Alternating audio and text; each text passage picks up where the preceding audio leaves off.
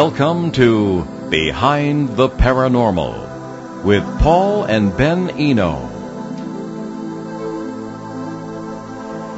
Did Mothman really predict the deadly collapse of a bridge over the Ohio River in 1967? Is he, she, or it predicting nuclear war now? What is prophecy?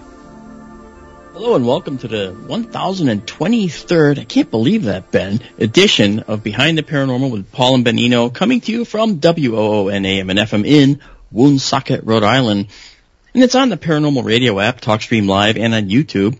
And that, of course, was Ben Eno. I'm Marc Dantonio here to help things along. So welcome to everybody. And also co-hosting with us today is Valerie Lofaso. So hi, Valerie. Thanks for thanks for stopping by and helping us out. Hi Ben. Hi Marc. I'm so glad to be here as always. Love love being here on this show. Well, we try to create a fun-loving atmosphere where we can delve into the deeper questions. And initially, we were going to have Nick Redfern on with us, but he he could not be here today. And uh, my father is sitting this one out today because he has other obligations. So it's just the three of us here. So the question of how many Enos does it take to do a show is going to be one today, which coincidentally, Eno is one spelled backwards.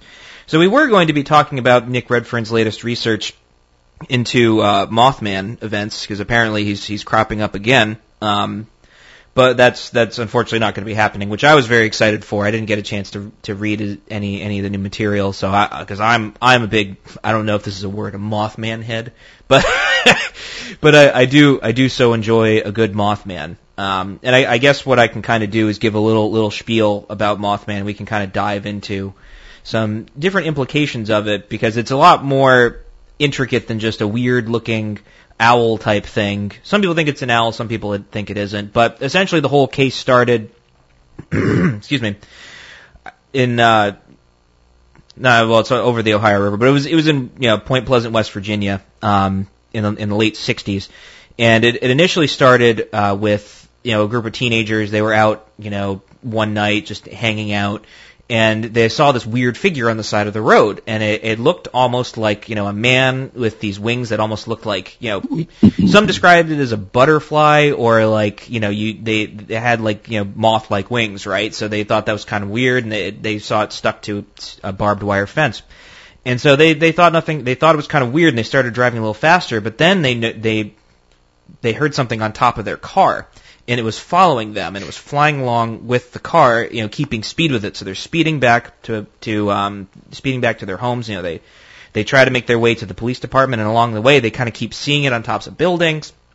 And you know, they go to the, they go to the cops, and they're like, "We saw this like weird sort of like bug guy, whatever." And they uh, they thought it was crazy, but then right after that, people started seeing more and more of this. And not only that, one of the really interesting things, which um, you know, the late Susan Sheppard uh, told us when my dad and I went down. I, you know, I was like you know nine or ten years old. We went to the Point Pleasant, uh, West Virginia. Um, we didn't go to the Mothman conference. We went to a, a, a paranormal conference down there, which coincidentally is where we met Budd Hopkins. Um, and we we spoke with Susan Sheppard down there, um, and she was you know she was a kid during all of this, and she told us you know you know when I was a kid you know you you would hear like footsteps on your roof you would see like eyes peering out from like under furniture through your windows and they were always red. And they there was a whole lot of other stuff going on you know anything from you know men in black to UFOs to poltergeist activity to you know increased psychic activity you know classic flap area type stuff.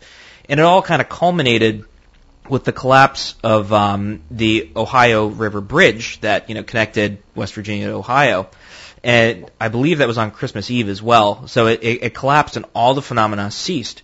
So there was this this idea that Mothman, you know, seeing Mothman was like a like a, a, a prophecy, right? You know, hence where you get the Richard Gere movie for you know the Mothman prophecies, which was which was based on John Keel and his research of Mothman, and it was it was super interesting because it it almost coincides with the uh, myth of um, the Thunderbird the which I you know I don't know if either of you are familiar with that. It was uh, in Native some Native American mythology, um, which essentially was mm-hmm. this this giant bird that would predict like doom, and um, all sorts of interesting things like that. and there's even like theories that you know Mothman was seen at Chernobyl. You know, in, in some pictures you can kind of make out some sort of like figure of like the smoke over reactor four. Um, you can. There's even been reports of Mothman being seen today around Chicago, and and all sorts of other things. So there's this this idea that you know Mothman predicts like you know doom and and and such, and something awful will happen, and it always coincides with other phenomena happening at the same time. And there's all sorts of uh, intricacies between it because after that initial weird figure was seen, the description of it changed. Went from being, you know, typical humanoid figure with wings to, you know, sort of like shoulders with like a little hump over it that kind of that that with just like these you know red eyes sticking out almost from the chest. And you know it still had the wings but it would move silently which was even more interesting where you know it would it would its wingspan would extend and it would just kind of move silently up and down. And you know it in people who've who've had interactions with it they'll come away with anything of, of you know terror or they'll have you know um I'm I'm forgetting the guy's name but we had a guest on years ago who you know had an interaction with Mothman saw him and he became like a math whiz and an artist went from like you know a D student to like you know a mathematician. so it's it's really fascinating stuff, and I, I think we've really only ever scratched the surface with it. You know, with our our book, you know, Behind the Paranormal Two, Moth, uh, Bigfoot, Mothman, Monsters you've never heard of, which you can get on Amazon. Um, because I, It's a good book. I have a copy. So does Val, she said. Yeah, me too. And I was, uh, I had a, one of my buddies over last night, and he was like, "Oh, I have a couple of the Eno books," and I was like, "Oh yeah, which ones?" He's like, "Oh, I'm trying to collect them all." Uh, but it, it's, I, I was really hoping Nick would be here because I, I do, I do kind of like the whole idea of Mothman, this sort of, um, you know, interdimensional creature, perhaps that I'd have to say perhaps because it could be anything, right? It could be, you know, this for all intents and purposes, if if you strip away some of the other the other um, accolades of it, you could say that you know it loosely fits the definition of angel, right? You know, in a biblical sense, or you know, it could fit the definition of an extraterrestrial, perhaps, or Or the Reaper. or the yeah right or the or the grim reaper. It, it could it could fit a lot of these molds. And i, I think it, it brings a broader question to to the fore which is you know what is our, our modern mythos right? You know how do we define these creatures and we we try our best to kind of come up with things but we don't really have a united narrative of it right you know a lot of other cultures in the past and even today you know you still have like a united front for the unknown almost. It's like uh, a buddy of mine's from um, Southeast India, and he came here when he was like, uh, I, I want to say he was like five or six, and he kind of went back and forth. And I, I remember we were we became friends in like seventh grade, and we kind of got each other, and uh, been friends ever since. And he he was telling me because we were discussing, I don't know how we got on the subject, but we were talking about Bigfoot, and he was like, Yeah, I remember when I first learned about Bigfoot he was like, you know, I, I was just like, oh, it's a Hanuman, which is like, you know, an, an upright, like, ape, like figure, kind of like a Yeti in, in Hindu mythology. And he was like, oh yeah, I thought everybody knew what those were when I was a kid.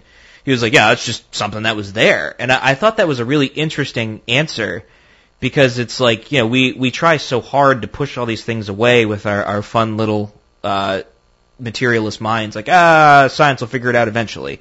And we'll, we'll, you know, what's happening here isn't what's happening over there.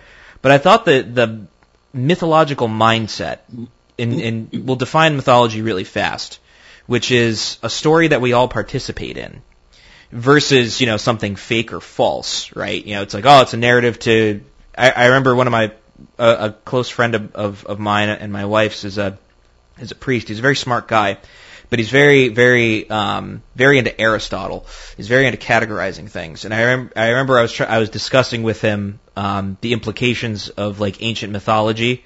And he was like, yeah, he's a smart guy. He has like a master's and, and he's, you know, not, not an idiot. He studied in Rome for like six years. But he was like, yeah, they were just trying to figure out lightning.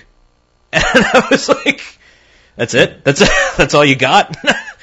and he was like, yeah, it's just, you know, they were just trying to figure it out using logic and, you know, the best they had was mythology. And I was like, I don't know if that's it, man.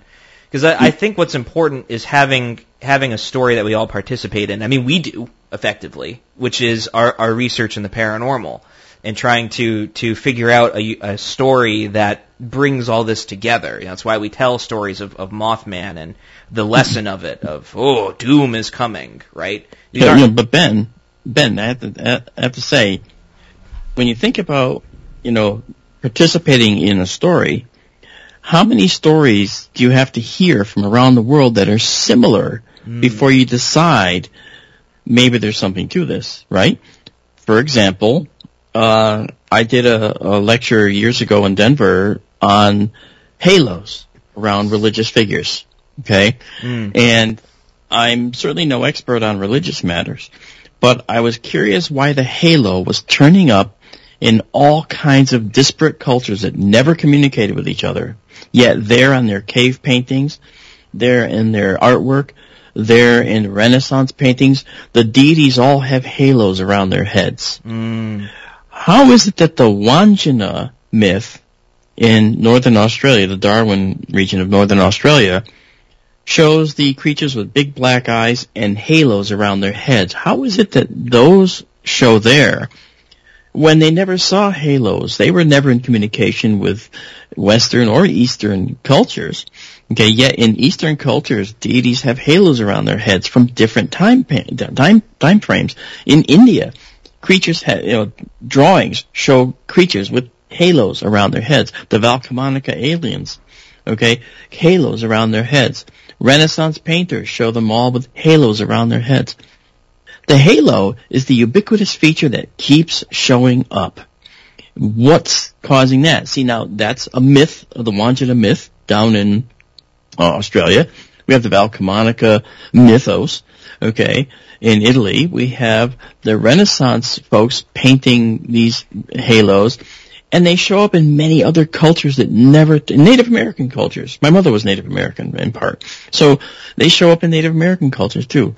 Why was that being replicated if it wasn't observed?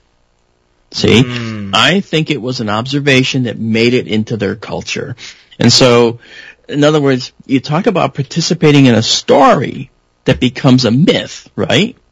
And now you have people that are seeing their story from their culture's perspective, this one from this perspective. These two never talk to each other. So how come they have the same story as these folks in part? Mm. Particularly the Halo, right? I don't know, uh, Val, if you have anything to add to that. I mean, I don't know if you've seen this. I've not, and now you've had me very curious about that because I mean we see that with other things where cultures that have never communicated, as far as we know, have commonalities in their religious beliefs or their practices or their architecture style or you know that sort mm-hmm. of thing. So I find that very curious, and and I love the question of how how often do you have to hear about something before it come becomes you know this thing that we believe in mm-hmm. or that we don't believe in or that we fight over at the dinner table. Exactly. No, no, I'll, I'll keep, let's go to that Australian thing again with, with the Wandjina. Okay. The myth goes that, uh, uh, the Wandjina are rumored to have come from the sky, live under the water, and have full mastery of the water. Now wait, we talk about unknown submerged objects today, where ships and possibly beings uh, reside underwater, probably to hide from us, because as I've always said, they go where we are not. And where we are not is in the deep ocean. And based on what I have, my understanding of how they may travel, this is a theory and something I've been talked about all over the country, I think they could be there and not have any ill effect on them because of the nature of the way they, they work. And it is interdimensional. How interesting, right? Now, the Wandjina myth goes on to say that these two boys in the Darwin region, the Kimberley region of Australia, actually, uh, were torturing an owl. And the Wandjina, in retribution, wiped out their villages with uh, a, a, tsunami because of their mastery over the water. Now, could that just be a tsunami that made it and got legs and became a myth? Yeah. But the Wandjina drawings are still in the caves. Those aren't myths. Okay, they're part of a mythical, mythical structure. And when you look at an owl, if you look at an owl, you can, if you squint, see a gray alien. because they have the big eyes and they have that small face, right? That is what could be what's called a screen memory given to the people that are viewing this. So I'm really perplexed and fascinated by the the, the Mothman uh, and other things, other creatures rumored to exist. And so, uh, rather than just discount them as silly and stupid, right, which is just the arrogance of science, I'm a science guy. So if you're going to be arrogant about it, well, you're not going to get very far because you have to be open, right? And I, I think you, you probably both agree with that. So we know that there's been Mothman-like sightings across the country. Um, do we know if there have been other countries around the world that have reported similar things? I, mm. I, hmm. feel like that's one thing I haven't heard. That's a good question. Ben, do you know anything about that? He's he's contemplating. it's such a good question. He's at it a loss for words. I agree with you. Sorry about that. Hey. I uh, I took a call from Susan Spooler, um, which look at that, Susan. We got a I can give you a spot right away.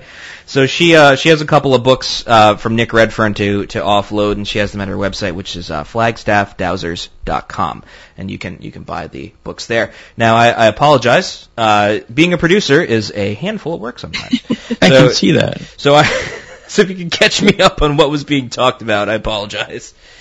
Well, I had posed the question that, you know, we, we know that there are Mothman sightings from other parts of the country. You know, I've heard of people in Maine having similar sightings and I think Michigan and, and other areas in the U.S., but have we heard of Mothman sightings in other parts of the world?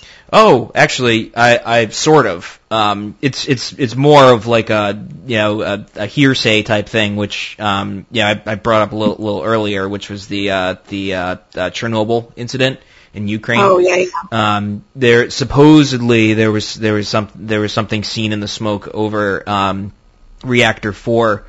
Uh, you know that there was a, a figure that could be seen or or whatever, but you know it's with with any sort of tragedy like that, it's it's like you know you you can kind of you you can read into things a little too much, I think. Um, yeah.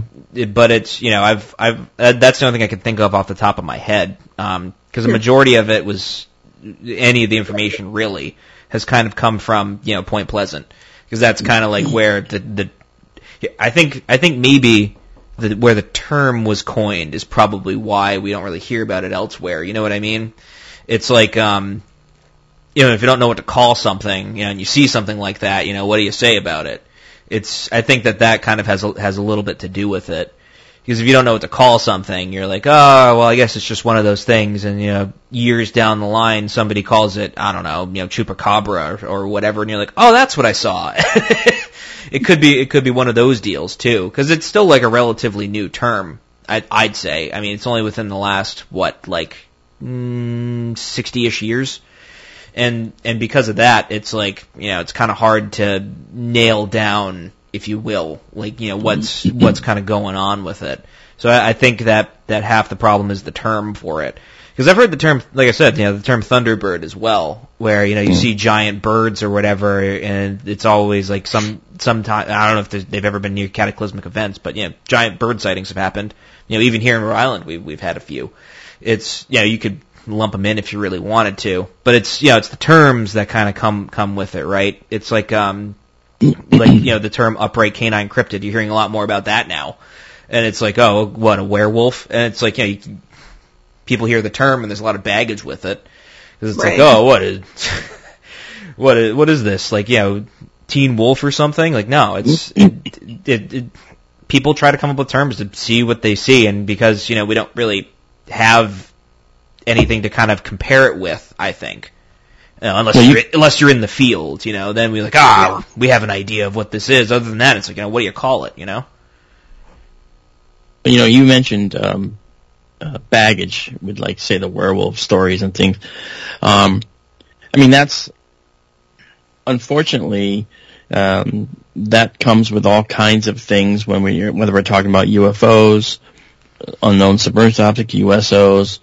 Um, and I think that, for instance, is why, and just sort of an aside, I think that's why they changed the term, the government did, from UFO which connotes tinfoil hats and people that are silly, okay, they changed that to UAP. Mm. They rebranded it. And once they rebranded it, they could call it anything, they, they could do anything they want with it. And once it became an official term that the U.S. government uses, now, now we see that UAPs are taken seriously. Whereas people with UFO sightings are still considered the tinfoil hat crowd, right? Yet they're the same exact thing. Huh. And the USO topic is now, you know, unknown submerged objects are now uh, taken seriously because they don't have the F in there. UFO. UFO has just been culturally branded to be silly, and so whenever they talk about a UFO conference on the news, you see the little green blow up aliens all the time. Right? And the, the news hosts go, well, there's a UFO conference happening in wherever. Okay, it's like, that's what they do. They, they laugh it off. But if it was a UAP conference, then it would be like, well, there's an unknown anomalous or unknown aerial phenomena conference occurring in Detroit today, and the scientists are going to talk about it in a very serious way. I mean, they treat it totally differently because they don't know how to treat it like something silly because the government branded it this way. So with the Mothman, maybe they need to uh, brand it as something that they can, uh, maybe an unknown entity or, or some kind of uh, EBE or something. Um, you know, and again, if you go into the paranormal with it, paranormal also connotes silly. I'll give you an example. When MUFON um, decided to uh, work with Congress and talk about UFOs or UAPs, as it became, um, they were very specific. Congress was very specific. We don't want paranormal crap. Just UFO, just UAP stuff, okay? We don't want to hear about the paranormal stuff. But wait, today's paranormal could be tomorrow's science. Right? Mm. So, why did they shut it off, right? And of course, MUFON said, well, okay, I mean, if that's going to be the way for you to keep listening to us and, you know, uh, we can share data with you, then I guess we have to do that. And so, they did. Um, but they don't actively enforce their, their people from not talking about paranormal activities because they know that today's paranormal could be tomorrow's science. And so they're not gonna, they're not gonna dispute it and they're not gonna really fight it, but they're not gonna talk about it when they go talk in front of Congress as they have. Hmm. Interesting to me that, you know, Mothman just needs a new marketing agency, Isn't you that, know? isn't that weird? it just it shows you the the malleableness of our society and what we will and will not accept and um, just how wishy-washy we all kind of are You're- you're- sometimes with this stuff. You're so right, Valerie. You're so right. And uh, in this commercial society where it was Black Friday and it'd be Cyber Monday coming up, wait a minute, wait, that's tomorrow. Oh boy, we better shop. Okay. Um, honestly, uh, what's it going to be? You know, uh, uh, Tire Tuesday. you know, everybody buys your tires. you know, yeah, they keep that commercial train rolling, right? And um, it it comes down to who clicks the most, who links the most, who who repeats it the most, and what products get sold on on which shows and under which circumstances. And so, good good performances, good shows, good entertainment, and good data is sometimes way overshadowed by the commercial need. And so they put some cheesy thing on, okay, uh, that requires you to laugh at the green blow up aliens, alright, and that becomes the big money maker. So they continue to do that. So it's tough. We're fighting an uphill battle this way. Um, when it comes to this stuff. So when you hear about Mothman, it sounds silly. And people say a thing with red eyes and a cape, woo-hoo, hey, a superhero. No, it's a phenomenon that's occurring, and if more than just five people are seeing it, then in, in one location, then I think it merits investigation. Right? If people are seeing it all over the country, if there's rumors of seeing Chernobyl, if there's rumors of having seen it elsewhere, okay, it requires examination. I've been fighting the arrogance of science for decades, and I can tell you that science remains arrogant in some ways, but in many ways they're opening up. And having an open mind is extremely, extremely important. And I don't know, Ben, I don't know, Val. I just think that um, uh, our open minds are, are probably uh, a good thing to have right now. Mm. And speaking of open minds, it's time for our break. And so you are listening to Behind the Paranormal with Paul and Ben Eno. Uh, well, minus Paul today, but with Marc Dantonio and Valio, Valerie Lofaso, if I can speak correctly. And we'll be right back here on WOON AM and FM. Christmas in New York. The Northern Rhode Island Council of the Arts is hosting a bus trip to New York City on Saturday, December 17th. We'll get you to New York, and the day is yours. See the sights, visit a museum, see a show, whatever you like. The day is yours. Tickets are $90 and the bus will leave from the St. Anne Cultural Center parking lot at 5.30 a.m. For more information or to reserve your seats, email nrica at nrica.org or call Sharon at 401-767-7432. Local and live at 99.5 FM. Welcome back to Behind the Paranormal with Ben Eno, Marc Dantonio, and Valerie Lofaso. It takes a lot of people to fill in my dad's shoes, doesn't it? And uh, yes, it does. We are coming to you live from WOON AM and FM here on the corner of Park Ave and Kennedy Street here in Rhode Island's brisk Blackstone River Valley. And we are talking about a few interesting things, which is, you know, Mothman mythos and the implications of language and how that matters and how we perceive things. So really this, this show's kind of mutating into something I didn't expect. So yay! Good job everybody. Round of applause for all of us. Um, and that is interesting because language does really matter and how we perceive things. Because there's four ways, and I've talked about this before, and people have heard this before ad nauseum. It's very important, so I apologize. Um, that there are four ways in which uh, we organize reality as humans: uh, art, language, music, and ritual. And those are the four ways that we kind of order reality around us. You know, we we we use words to to look at things and and give it an order. You know, there's a sign in front of me. I know the sign says, you know, Navigate Credit Union Broadcast Studios, WOON, AM and FM radio. I see, you know, the the board in front of me with the lights on it, so I can control its its volumes, how it how it gets put out, etc. And you know, these things are, are, are important because it's how we organize, how we understand the world around us. And, you know, speak, you know, when we, when we talk about the word UFO, unidentified flying object, if you take it, it take it out of its, its UFO box, it's such a fascinating way to explain a phenomena. And then by switching it, I initially thought it was, it was sort of like, you know, he who controls the language controls the world type thing, right? You know, UAP know, we're going to switch the definition of it. We're going to change the name, and then we change how people view it. I thought it was malicious at first, but maybe it's not quite malicious, or at least you know not intentionally, because in a mm-hmm. way it does lend credence to it, as you said, Marc. Because it's okay now we can discuss it, you know, in a learned setting, which I personally believe academia has, you know, pros and cons, and you know, so I, yeah, I, I, can take I can take it or leave it personally because it can turn into a big echo chamber. Um, yeah, well, it, you think about this, okay? You, you, talk about art imitating life, right? We, we've heard about that. We've heard that phrase a lot, right?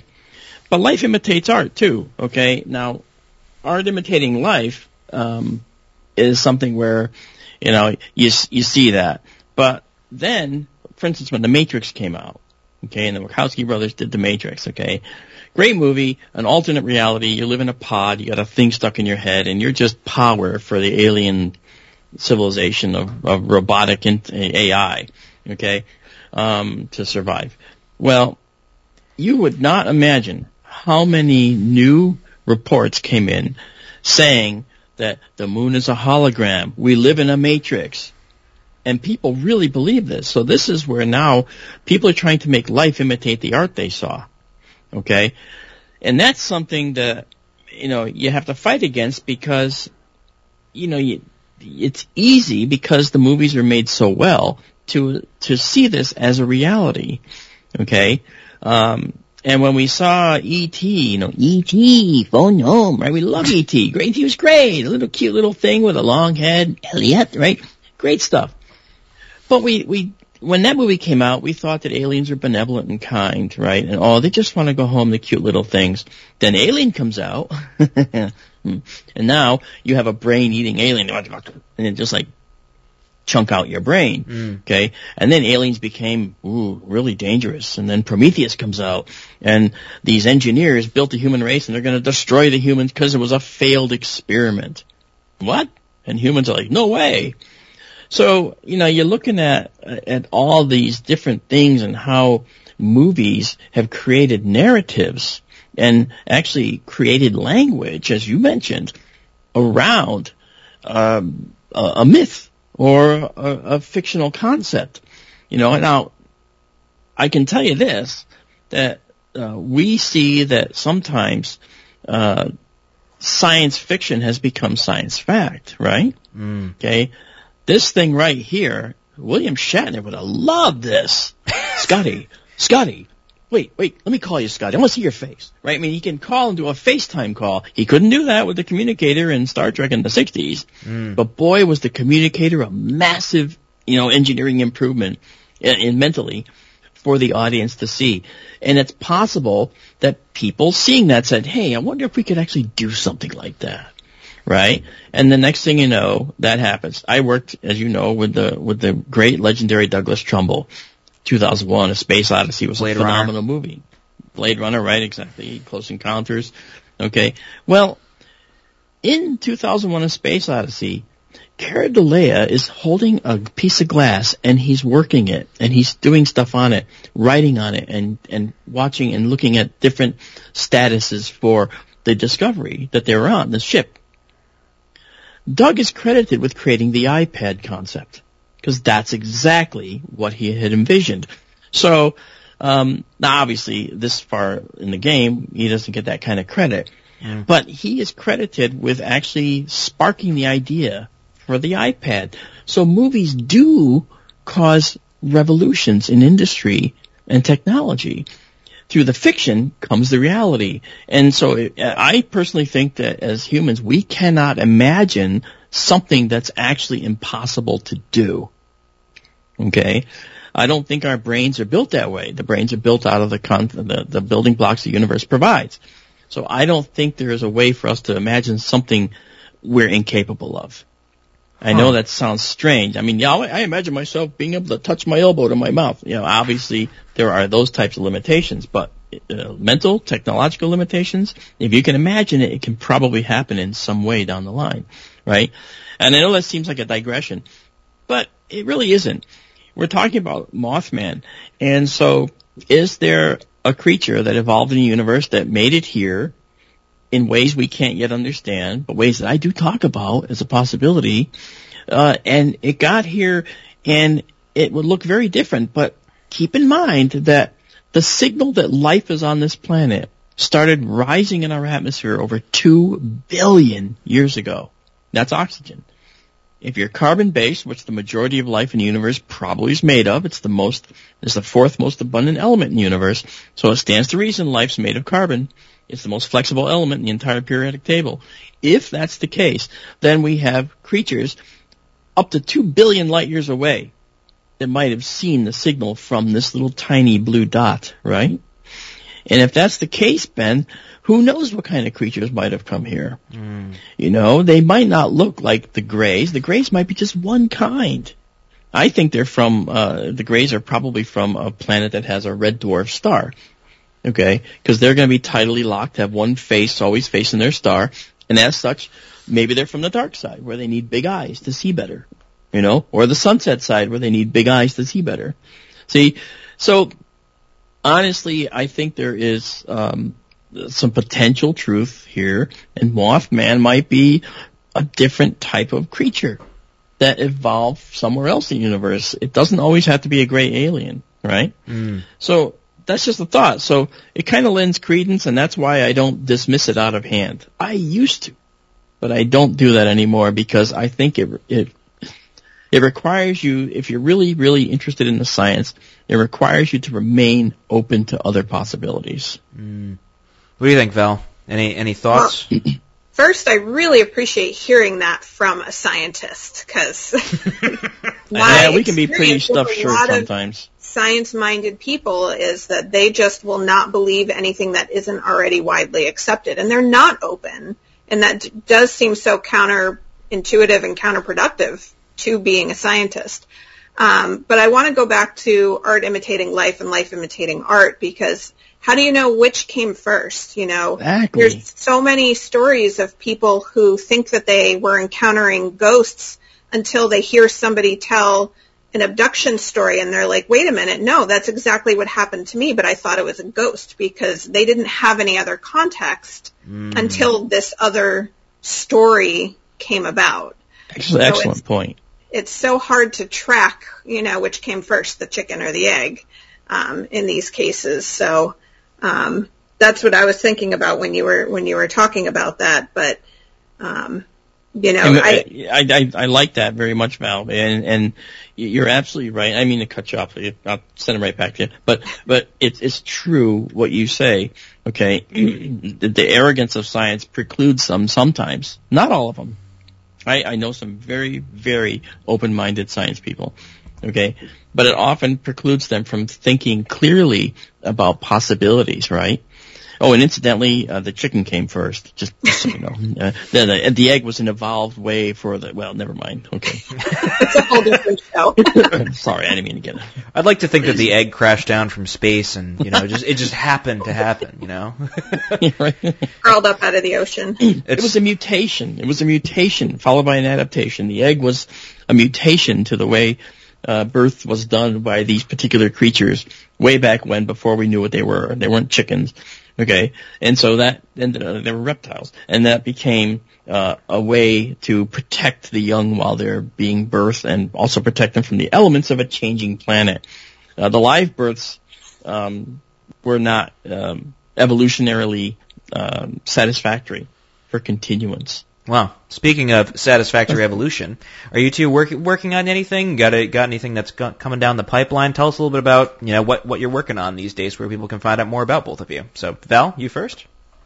Um, yeah, thank you. Um, so I am mostly on Facebook. I'm currently working on a website, but that is slow going at the moment. So you can find me on Facebook under Valerie Lofaso, author and empathic medium. Um, it has information about my books. I'm primarily working on fiction stuff right now. I have the fifth book in my um, Tangled Web series is in the works. And I'm also working on a choose your own adventure style story, kind of a standalone with the main characters from my series. Um, I do have some historical fiction also um, in in the planning process, and of course, I have contributed a chapter with my own UFO and alien encounter um, to your next book, Behind the Paranormal Three: Uneasy Skies. Which, We're working on it. yeah, hopefully next year we'll see that. Yeah, exactly. No. Hof- hopefully, fingers crossed. what about you, Marc? What are you working on? Uh, well, I've got uh, talks I'm doing. I've, I've got a, a book out uh, called uh, The Populated Universe. It's on Amazon and so forth. Uh, a lot of people like it. It's actually a, a lay uh, person's, a layman's uh, view of the universe and how life started here and how come it's elsewhere. It really, the premise is life in the universe is the rule, not the exception. So uh, that that book talks about that and takes people through a, a logical way to understand that. I've had nine-year-olds read this book and actually understand uh, many of the concepts in there. Not everything, and adults love it as well because it's written for everybody to to enjoy. And I got a lot of my original artwork in there, whoop-de-doo. But I didn't find it anywhere else. Um, so you can also, as an astronomer, you can find me at skytourlive.org. We're a, a 501c3 organization that promotes education in astronomical topics. And um, we have a remote observatory in the Arizona desert that we access on clear nights. We have a second one going in in the Arizona desert. We have a third one out here in this uh, area, um, and you can see the telescope for it right there. It's a little bit in the dark right there. Um, but uh, we actually do um, these beautiful. It, it's it's wonderful because uh, let me just highlight that. As I can see it back there a little better, except for me. All right. So basically, it allows us to uh, it allows us to uh, to see. Um, if, if I could just see me, uh, it allows us to. Uh, sorry, it allows us to um, uh, showcase the astron- astronomical world to people and, and show them the night sky live. So they see these beautiful things in the night sky, and it's absolutely live. It's happening as we as they speak, and uh, we take people through what they are, what they're seeing, and, and how uh, how wonderful it could be uh, to uh, enjoy uh, education in the universe, even in the dark. Cool.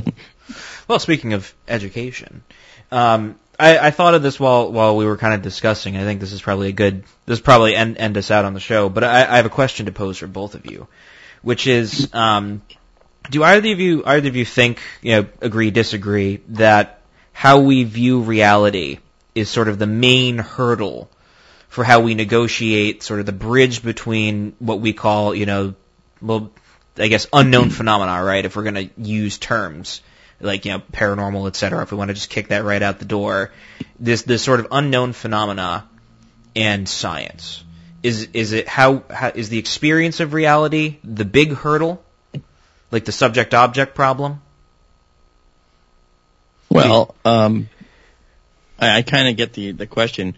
It it really, I think, comes down to how we perceive the passage of moments, one to the next. So time, right? Mm. Um, we talk about the the space time continuum when we talk about space, and most people have no idea what the words space time mean together, and so that that's a whole education in itself to understand that actual context and what we mean when we say the fabric of space time. Space is fabric. I thought there's nothing out there. You can say it's a vacuum, but it's not like there's nothing there in that vacuum, and that's that's the thing that makes people crazy because if there was nothing there, then gravity wouldn't work out in deep space. You wouldn't get pulled toward a distant object because there's nothing between you and that object. But how's that force acting? That force is acting on you. Well, it's acting through a medium of some kind. Mm. And that's the fabric of space that gets warped, right? So how we perceive reality is very different. We have eyes that see in the visual spectrum. That's a very, very narrow spectrum. James Webb sees way out here. Okay, and and the uh, other telescopes like the uh, the uh, the the X-ray uh, telescope Chandra looks way out here, actually way way out here. So it's in seeing the, universe in light that we can't see, and so our perception is a tiny little narrow band called the visual spectrum, and everything we do tends to be hovering around that and what our eyes pick up and what our instruments can pick up out here and out here. But there's also more frequencies out there than than we know. We can't go all the way into the deep infrared. James Webb would love to. Uh, it gets very far, but it can't. So our reality is skewed a little bit by our small window into the universe that we can actually uh, really see into. What do you think, Val? Do you think that the issue is perception, or perhaps is it is it more how we view reality as a whole is is the issue for negotiating the gap? Well, you know, I think it's it never ceases to amaze me how our individual perceptions of things, you know, the three of us here, we are all experiencing this show very differently and the people listening are experiencing it differently and the people that watch it or listen to it later will experience it differently you know, how many times have you sat at the Thanksgiving table and you're talking about a memory of something you all did together, but you know, Aunt Pat remembers it one way and cousin Kathy remembers it another way and grandpa remembers it another way, you know, but we were all there at the same moment. How come we perceive things so differently? Mm. You know, cause we all have filters and personal beliefs that may be very different from the other people. And, you know, I just, and there's so much coming at us all the time. I kind of think, you know, more so now than like, you know, when, when we were children, we're being inundated constantly with things from our cell phones, from advertisements on the side of the road, from cars, from radio. You know, it's just, it's always, stuff is constantly bombarding us. And I think we're kind of trying to protect ourselves half the time and not see things.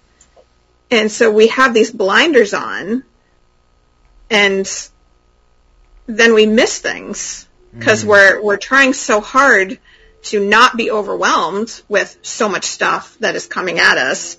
And then, then we miss possibilities, I think. Um, I don't know if that answers your question at all.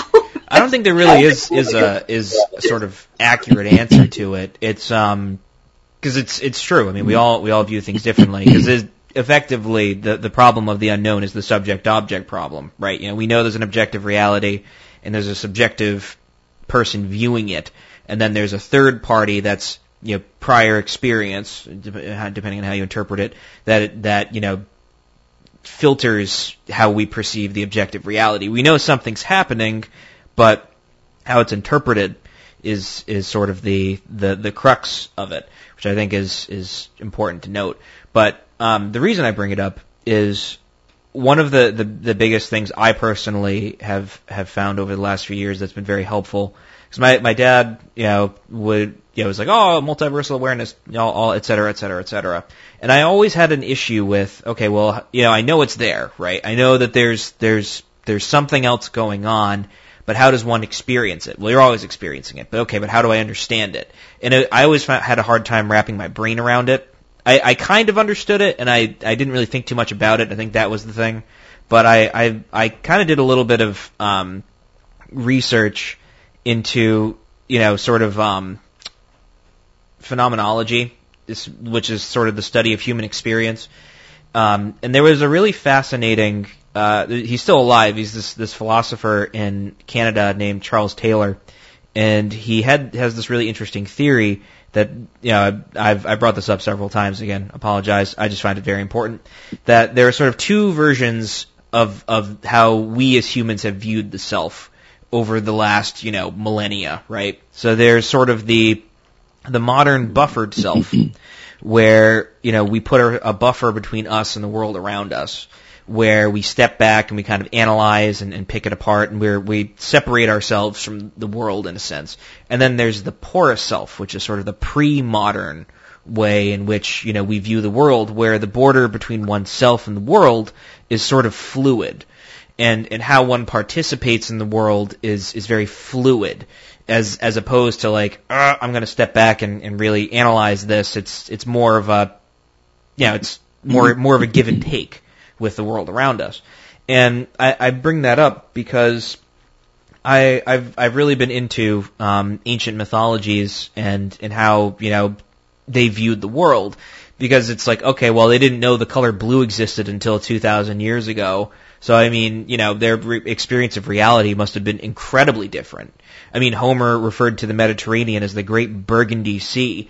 So it's like, you know, what else were they experiencing differently? Because I think we have this this idea that, you know, oh well, they're like us, but they don't have iPhones, and I think that that's sort of a misnomer because they thought of things very differently. And it's very obvious they thought of things differently because look at their infrastructures, right? They lasted forever. And meanwhile, we can't build a road that lasts more than 50 years.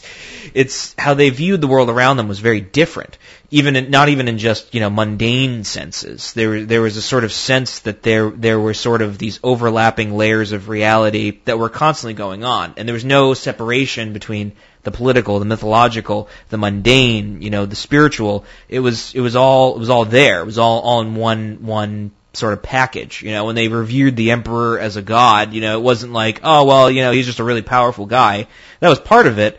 But, you know, being godlike was exerting your will on the world, which is like a godlike thing. You know, Julius Caesar wasn't hailed as a god because he was a good guy. he was hailed as a god because he, you know, killed six million Gauls and enslaved six million more. You know, it's it, it's this whole idea, and we still do the same thing today. We don't know it. We don't call it that. You know, idolizing someone, right? You know, we look at the root of the word, idol. You know, we have we we have people that do that today. You know, your your Jeff Bezos's, your Elon Musk's. We have we do the same thing. You know, we have different words for it, but the the story, the human story, doesn't change. You know, it's all the same stuff over and over and over and over again. You know, hence why. Here's my point we have all of these things. UFOs, Mothmans, Bigfoots, you know, your upright canine cryptids. We change the words around, but it's all the same stuff. You know, you go to like Latvia or like deepest, darkest Romania, vampires and werewolves are very much a thing. You know, you, you talk to anybody out there, they're like, oh yeah, yeah, that's, that's a real thing. And that's, that's just what it is. You know, it's a part of daily life. And they, you know, it's, it's it's the same thing if you go to deepest darkest India. They're like, oh yeah, Hanuman. Yep, that's a thing. Yeah, it's it's it's just it is what it is. But for whatever reason, here in the Western world, we just can't we can't wrap our minds around it. We're like, we have to figure it out. There's got to be some explanation.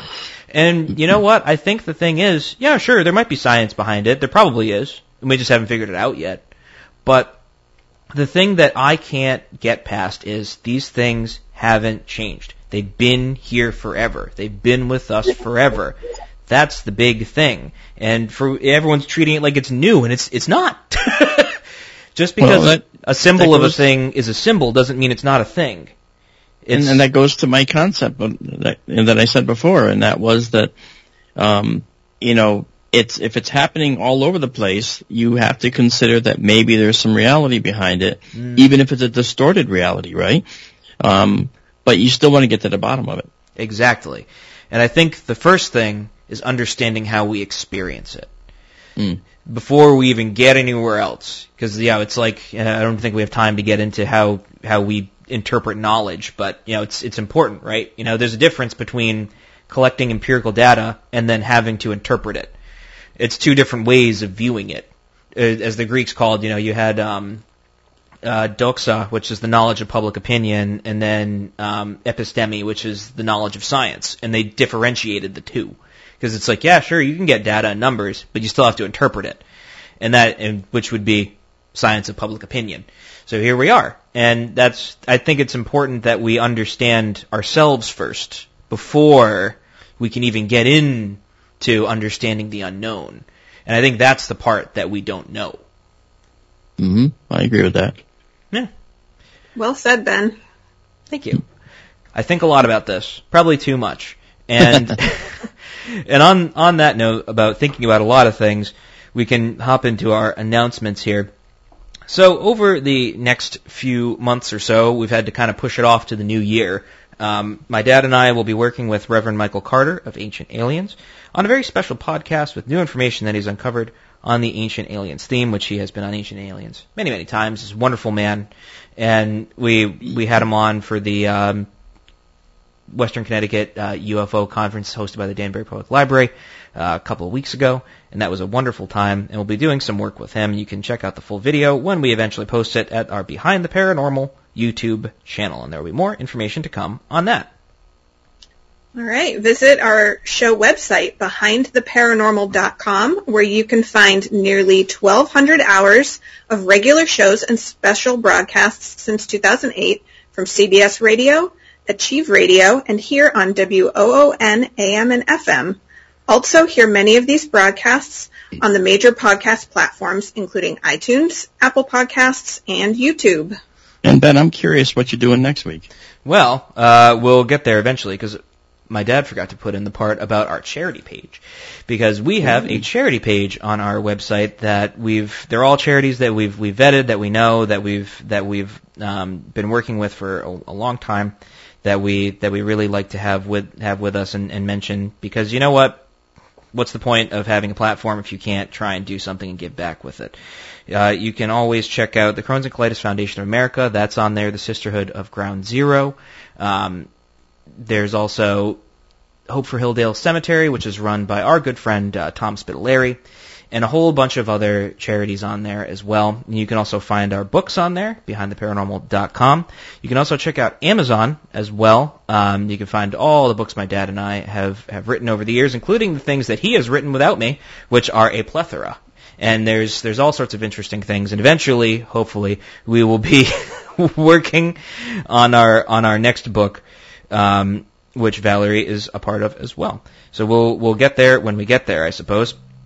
And uh, next, so that would be so next week. Geez, we're already plowing through uh, November, and we're going to be on in December. So December third, um, we're going to have British researcher Mark Olly on with us uh, to talk about UFO crash debris, and perhaps we should call it UAP crash debris, and then we can have a nice little rhyme in there. And then Tim Schwartz will also be with us to co-host, and he is he's he's a really great guy. I like I like working with him a lot. So, Valerie, do you have a quote for us? I do. We will leave you today with a thought from Albert Einstein. There are only two ways to live your life. One is as though nothing is a miracle. The other is as though everything is a miracle. Hmm. Very nice. Thank you. And I'm Valerie Lofaso. And well done, Val. And it was enjoyable to be here. I'm Marc Dantonio. And I'm Ben Eno. And thanks for joining us on our great cosmic Return journey. to this radio frequency 167 hours from now for another edition of